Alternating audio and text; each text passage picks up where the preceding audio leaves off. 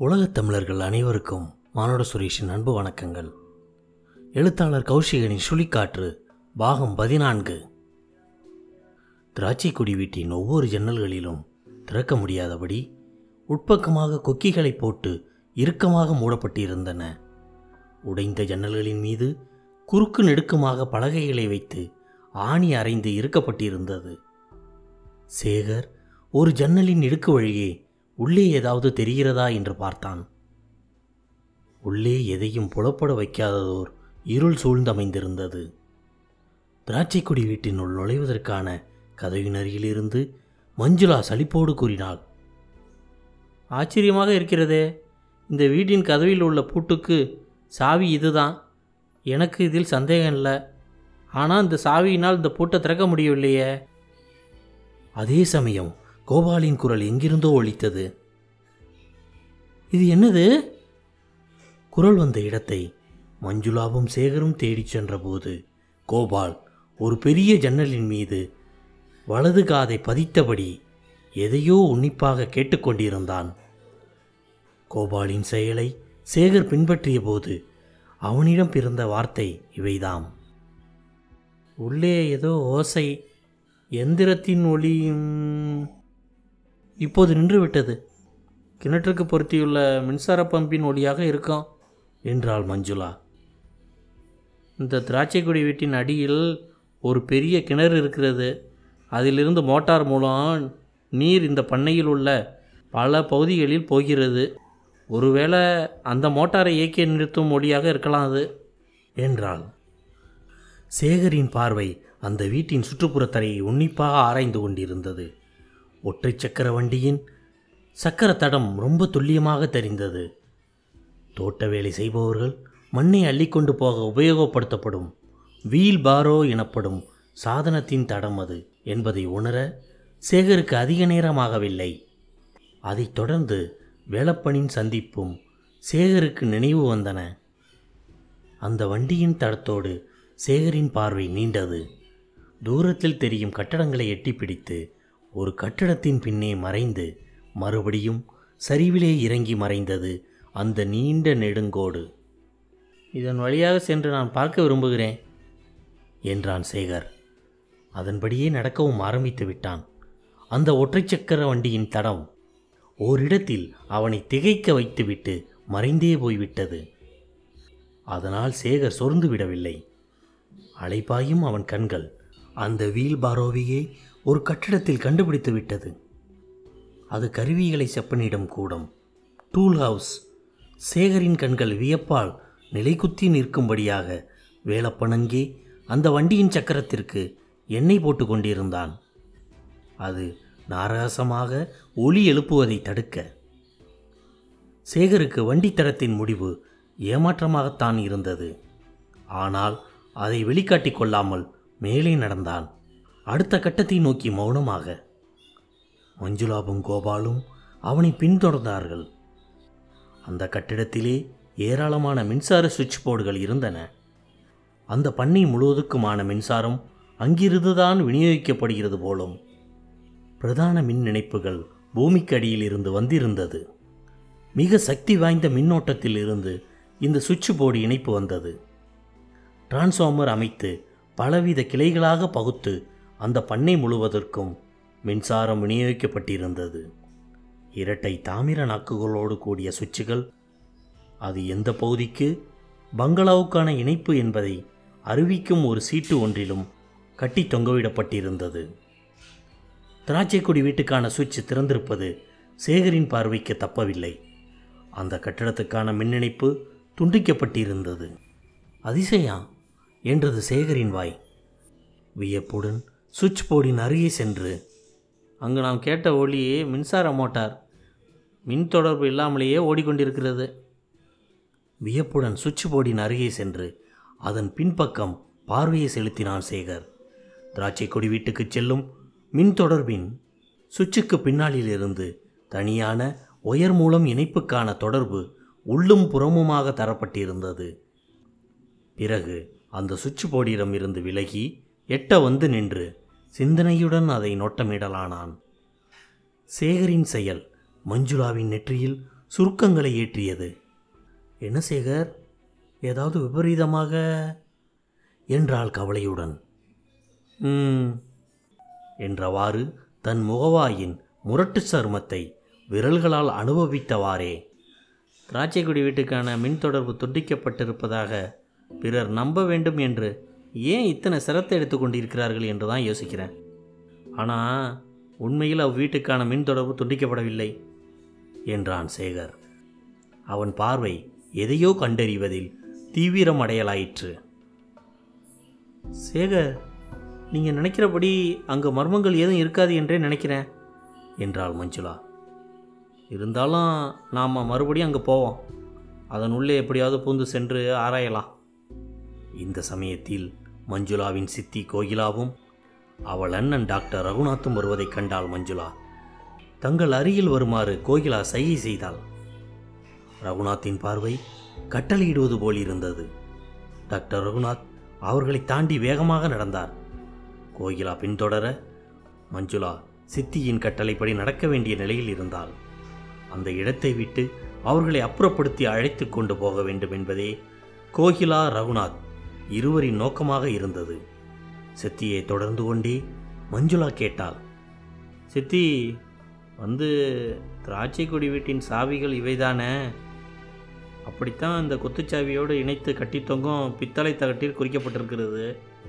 ஆனால் இந்த சாவியினால் அந்த வீட்டின் கதவை திறக்க முடியவில்லையே. துருபிடிச்சு போயிருக்கலாம் என்றாள் கோகிலா சுருக்கமாக.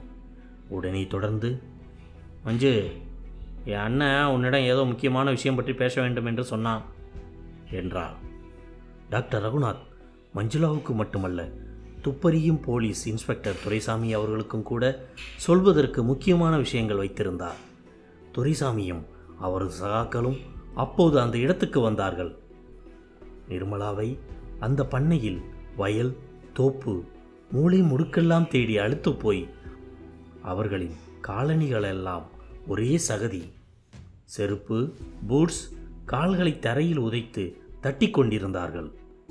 அவர்கள் ஏற்படுத்திய அந்த சத்தம் ரகுநாத்தின் முகத்தை கடுப்பாக்கியது. தயவுசெய்து சத்தப்படுத்தாதீர்கள். இந்த வீட்டின் பக்கத்து மூலையில் மிகவும் மோசமான நிலையில் உள்ளதொரு நோயாளி இருக்கிறார். அவரது அமைதிக்கு பங்கம் ஏற்படும் எதையும் நான் அனுமதிப்பதில்லை. நீங்களெல்லாம் யார்? எதற்காக வந்து இப்படியெல்லாம் நடந்து கொண்டிருக்கிறீர்கள் என்பதெல்லாம் அவருக்கு தெரியாது. அதை பற்றியெல்லாம் அவரிடம் விளக்கினால் அவரின் உடல்நிலை மேலும் பாதிக்கும் அளவுக்கு கொண்டு போய்விடும். ஆகவே இதற்கு மேல் இங்கு நான் எதையும் அனுமதிக்க முடியாது. தயவுசெய்து உங்களுடைய உபகரணங்களையும் உதவியாளர்களையும் அழைத்து கொண்டு உடனே இங்கிருந்து போய்விடுங்கள். என்ன நான் சொல்வதன் கருத்து புரிகிறதா? என்று படபடவென்று பேசி முடித்தார் டாக்டர் ரகுநாத்.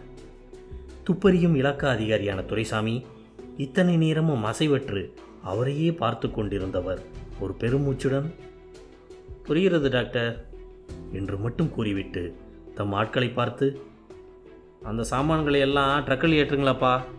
என்று உத்தரவிட்டார். டாக்டர் இப்போது தன் அடுத்த இலக்கான மஞ்சுளாவிடம் திரும்பினார். மஞ்சுளா நீயும் கூட உன் அப்பாவின் அமைதியை குலைக்கும் காரியங்களை செய்கிறாய். அவருடைய அரை ஜன்னலிலிருந்து நீ இங்கும் அங்கும் ஏதோ காரியமாக அலைந்து கொண்டிருப்பதை அவர் பார்த்திருக்கிறார். அதை பற்றி உன் சித்தியிடம் கேட்டு துளைத்து விட்டார். அவரை சமாதானப்படுத்தி அமைதியாக படுத்துக்கொள்ளும்படி செய்வதற்குள் எங்களுக்கு போதும் போதும் என்றாகிவிட்டது. நானும் உன் சித்தியும் உன் அப்பாவை எப்படி பாதுகாத்து வருகிறோம் என்பதை விளக்கினால் புரியாது. அதிர்ச்சி தரும் எதுவும் அவரை அணுகிவிடக்கூடாது என்பதே எங்கள் கவலை. அமைதி ஒன்றினால்தான் அவரை வாழ வைக்க முடியும். உணர்ச்சி வசப்பட வைக்கும் எந்த நிகழ்ச்சிக்கும் அவர் உட்படக்கூடாது. எங்களோடு நீயும் ஒத்துழைப்பாய். ஒத்துழைக்க வேண்டாம் என்று கேட்டுக்கிறேன் என்று குட்டி பிரசங்கமே நிகழ்த்தினார் ரகுநாத். என்னால் அப்பாவின் அமைதி கெடுகிறது என்றால் அதற்காக நான் ரொம்ப வேதனைப்படுகிறேன் டாக்டர் சார். என்னை மன்னித்து விடுங்கள். எனக்கு இதை பற்றி மஞ்சுளா பேசிக்கொண்டிருக்கும் போதே தடால் என்ற ஓசை எல்லோரையும் திடுக்கிட்டு திரும்ப வைத்தது. துரைசாமியின் நாட்கள் ஏதோ ஒரு சாமான் ட்ரக்கில் ஏற்றும்போது அது கை தவறி விழ அதனால் ஏற்பட்ட ஓசைதான் அது மிஸ்டர் துரைசாமி தயவுசெய்து சத்தப்படுத்தாமல் இங்கிருந்து எத்தனை விரைவில் கிளம்ப முடியுமோ அத்தனை சீக்கிரம் கிளம்புங்க என்ற ரகுநாத்தின் குரலில் நயமே இல்லை. இதோ நாங்கள் இப்போயே கிளம்பிட்டோம் டாக்டர். ம் எங்கள் வேலையும் முடிஞ்சு விட்டது அவள் இங்கு எங்குமே இல்லை என்று நிதானமாக கூறிவிட்டு வண்டியில் ஏறிக்கொண்டார். முல்லைவாசல் ஜமீன்தார் தர்மலிங்கம் அவர்களின் சவ அடக்கம் ஆடம்பரமின்றி எளிய முறையில் நடந்தேறியது. தமது அந்திம கடன்களை ஆர்ப்பாட்டங்கள் ஏதுமின்றி நடத்தப்பட வேண்டும் என்பது அவர் உயிரோடு இருக்கும்போதே உத்தரவிட்டிருந்தார். முல்லைவனம் பண்ணையாருக்கு காலை கதிரவன் தன் கிரகணங்களால் பொன்முலாம் பூசிக்கொண்டிருந்தான். முதல் நாள் வேலப்பன் தொண்டியிருந்த இரண்டு சவக்குழிகளினுள் ஒன்றில் தர்மலிங்கத்தின் சடலம் அடக்கம் செய்யப்பட்டது. இன்னொரு குழியை தார்ப்பாய் போட்டு பிறர் பார்வையை கவராத வகையில் கச்சிதமாக மூடியிருந்தார்கள். சவ அடக்கத்தில் மஞ்சுளாவோடு சேகரும் கோபாலும் கூட கலந்து கொண்டார்கள். ஊரின் முக்கிய புள்ளிகள் அதிகாரிகள் எல்லோரும் வந்தார்கள். தர்மலிங்கத்தின் செல்வாக்கு கொடிகட்டி பறந்த இடமல்லவா? ஈமக்கடன்கள் முடிந்த பின் பிற்பகலில் குடும்பத்தின் முக்கிய அங்கத்தினர்கள் ஹாலில் கூடினார்கள். அவர்களில் டாக்டர் ரகுநாத்தும் இருந்தார். சேகரும் கோபாலும் கூட இருந்தார்கள். எல்லோரையும் அப்படி கூடும்படி செய்தவர் வக்கீல் நீலமேகம். பண்ணையின் பிரதான வக்கீல் அவர்தான். தர்மலிங்கத்தின் உயிலை படித்துக் காட்டுவதற்காகவே எல்லோரையும் அங்கு கூடும்படி அழைத்திருந்தார் வக்கீல் நீலமேகம். வக்கீல் தாம் கொண்டு வந்திருந்த கைப்பட்டியிலிருந்து ஒரு நீண்ட உரையை எடுத்தபோது அத்தனை இதயங்களின் துடிப்பும் அதிகரித்தது. வக்கீல் உரையினுள் இருந்து உயிலையும் வெளியே எடுத்தார். தொண்டையை கனைத்து கொண்டே மூக்கு கண்ணாடியை தமது மெல்லிய மஸ்லின் கர்ச்சிப்பினால் துடைத்து கொண்டிருக்கும் போது டாக்டர் ரகுநாத் மன்னிக்க வேண்டாம் எனக்கு மாடியில் உள்ள நோயாளியிடம் கொஞ்சம் அலுவல் இருக்கிறது என்று கூறி மாடிப்படிகளில் ஏறிச் சென்றார். மூக்கு கண்ணாடியை துடைத்து சரியாக அணிந்து கொண்ட வக்கீல் தம் கையில் உயிலாக்கப்பட்ட அந்த முரட்டு வெள்ளை காகிதத்தை எடுத்துக்கொண்டு அங்கு உட்கார்ந்திருந்த எல்லோரையும் ஒரு நிமிஷம் மௌனமாக பார்த்தார். நான் இந்த பங்களாவுக்கு பல மாதங்களுக்கு முன்பு வந்திருந்த அந்த சூழ்நிலையை நினைத்து பார்க்காமல் இருக்க முடியவில்லை தமக்கே உரிய கணீர் என்ற குரலில் பேசலானார் வக்கீல் நீலமேகம். ஜமீன்தாரின் அன்புக்கும் ஆணைக்கும் கட்டுப்பட்டவன் நான் தம்முடைய உயிலில் கூறியுள்ள காரியங்களை நிறைவேற்றுவதற்கான அதிகாரியாக என்னை விட வயதிலும் அனுபவத்திலும் தேர்ந்த வேறு ஓர் அட்டாணியை அவர்கள் நியமித்திருக்கலாம். ஆனால் தம் உயிலை செயல்படுத்தும் தகுதியை எனக்கு அளித்துள்ளார். என்னிடம் அவருக்குள்ள அன்பையும் நம்பிக்கையுமே இதை காட்டுகிறது. அவருடைய நம்பிக்கைக்கு பாத்திரனாகும்படி நான் என் கடமையை ஒழுங்காக செய்வேன். தர்மலிங்கம் அவர்களுடைய இந்த எஸ்டேட் விவகாரங்களை உயிலில் கண்டபடி நிறைவேற்றும் மிகப்பெரிய பொறுப்பை ஏற்றுக்கொண்டிருக்கிறோம் என்ற பயத்துடனேயே நான் செயல்படுவேன் என உறுதியளிக்கிறேன். நீலமேகம் உயிலின் மடிப்புகளை விரித்து பிரித்து படிக்க முற்பட்டார். ஆனால் படிக்கவில்லை. சட்டென்று தம் பார்வையை அது நின்று விடுவித்து மறுபடியும் கூட்டத்தினரை பார்த்தார். இந்த உயிலை தர்மலிங்கம் அவர்களின் மூத்த புதல்வர் கந்தசாமியின் முன்னிலையில் தான் படிக்க வேண்டும். அதுதான் முறை. ஆனால் அவரால் இங்கு வர முடியாது. அவர் இருக்கும் இடத்துக்கு நாம் சென்று இதை படிக்கவும் முடியாது. ஆனாலும் அது தேவையும் இல்லை. தர்மலிங்கம் அவர்கள் இந்த உயிலை வெகு நாட்களுக்கு முன்னையே தயாரித்து விட்டார். இந்த உயிலில் சொல்லப்பட்டுள்ள விஷயங்கள் அனைத்தையும் கந்தசாமி அவர்களுக்கு தெரியும். தெரியும்படியாகத்தான் இது தர்மலிங்கம் அவர்களால் உருவாக்கப்பட்டிருக்கிறது.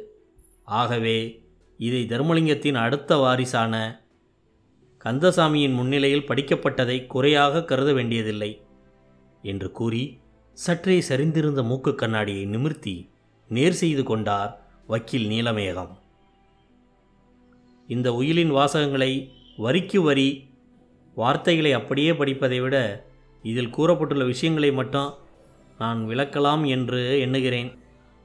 இந்த பண்ணையில் நீண்ட காலமாக விசுவாசத்தோடு உழைத்து வரும் சமையல்காரி காவேரி அம்மாளுக்கும் தோட்டக்காரன் வேலப்பனுக்கும் அவர்களுடைய சேவையை பாராட்டி ஒவ்வொருவருக்கும் இருபதாயிரம் ரூபாய் தரும்படி உத்தரவிட்டிருக்கிறார். தம்முடைய மருமகளும் கந்தசாமியின் அவர்களின் மனைவியுமான கோகிலா அவர்களுக்கு தர்மலிங்கம் தமது உயிலில் எதுவும் குறிப்பிடவில்லை. காரணம் அவரை பாதுகாக்கும் கடமையும் பொறுப்பும் தமது மகன் கந்தசாமியிடம் இருப்பதனால். பிற்காலத்தில் கந்தசாமி அவர்கள் தமது இளைய தாரத்துக்கு தக்கபடி வகை செய்வார். செய்ய வேண்டும் என்பது பெரியவரின் எண்ணம். ஆகவே கோகிலா அவர்களுக்கு எதுவும் ஒதுக்கப்படவில்லை.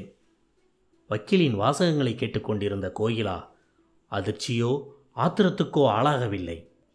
அவளை பொறுத்தவரை இதை அவள் எதிர்பாராத செய்தியாகவே உணரவில்லை.